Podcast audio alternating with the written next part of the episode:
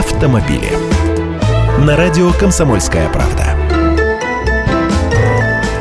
Здравствуйте, я Андрей Гречаник. МВД планирует создать в России единую базу данных о здоровье автомобилистов. Полиция будет получать информацию от больниц, поликлиник, водительских медкомиссий частных клиниках, а не от самих водителей.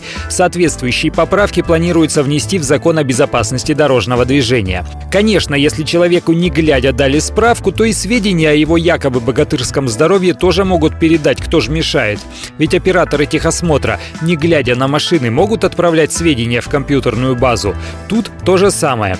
Но в случае предоставления ложных данных в качестве санкций медучреждения могут оштрафовать на 600 тысяч рублей или даже закрыть на 90 суток. В случае отказа в передаче информации штраф может достигать 50 тысяч, при повторном отказе 100 тысяч рублей. Надо ли делать из мухи слона?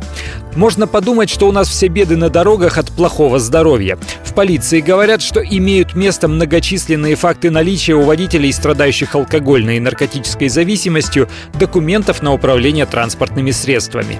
И бывают случаи наступления смерти прямо за рулем, что создает угрозу безопасности движения.